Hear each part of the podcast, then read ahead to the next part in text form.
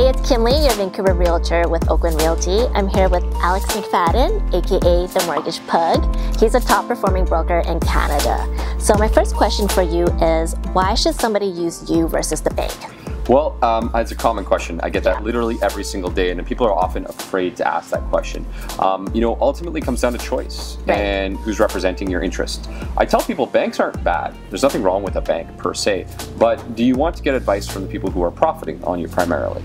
You see what I mean by that is essentially when you go directly to a bank, you have one option, one solution, and people there are also not licensed.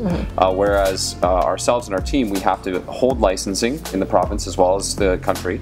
In addition, we can work with all the banks, brokers, credit unions, a whole bunch of different solutions.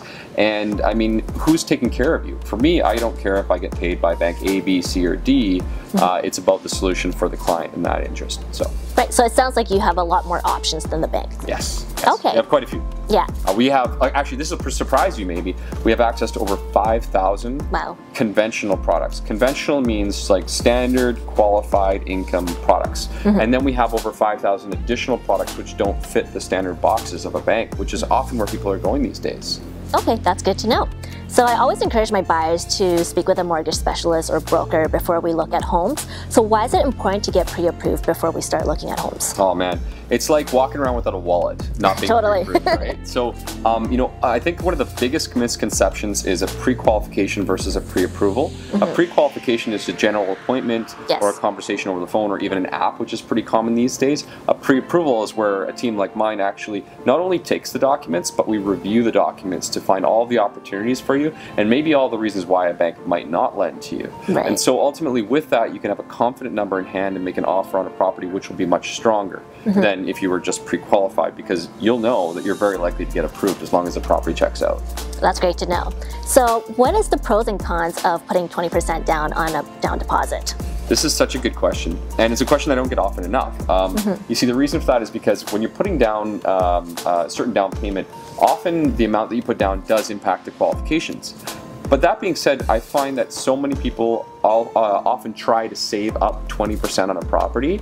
When the reality is they don't really need to, and by the time they save that money, the property could be just out of reach for you again. We saw this happen a lot between the years of 2015 to 2018, where properties were going up and up and up and up.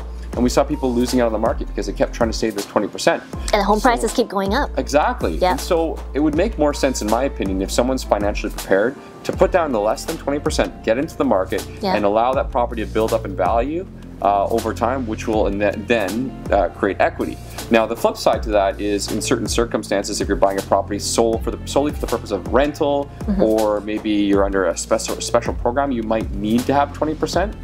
But I guess the short answer for your question is, if you can get into a property and it makes sense for you financially, you should do it as early as you can.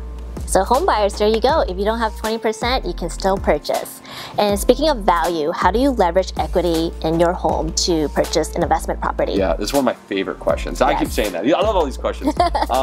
So in order to take equity out of a home, it's actually not complicated. What we do is we look at today's market value of your property, not your assessment. You'd have someone like a realtor do a quick idea of what the property value is, maybe a current market analysis, and specifically an appraiser give us an estimate.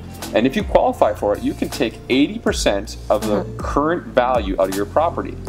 As an example, if your property was worth $500,000 5 years ago, but today it's worth $1 million, you could now pull up to $800,000 out of your property, resulting in hundreds of thousands of dollars of additional equity. And it doesn't cost you what you might think. The reality is, because you can spread this loan out over 30 years, in many cases you can pay off debts and other loans and so forth to be able to actually reduce your total cost of living and buy another property. And that's something that we often teach and preach with our clients. That's amazing.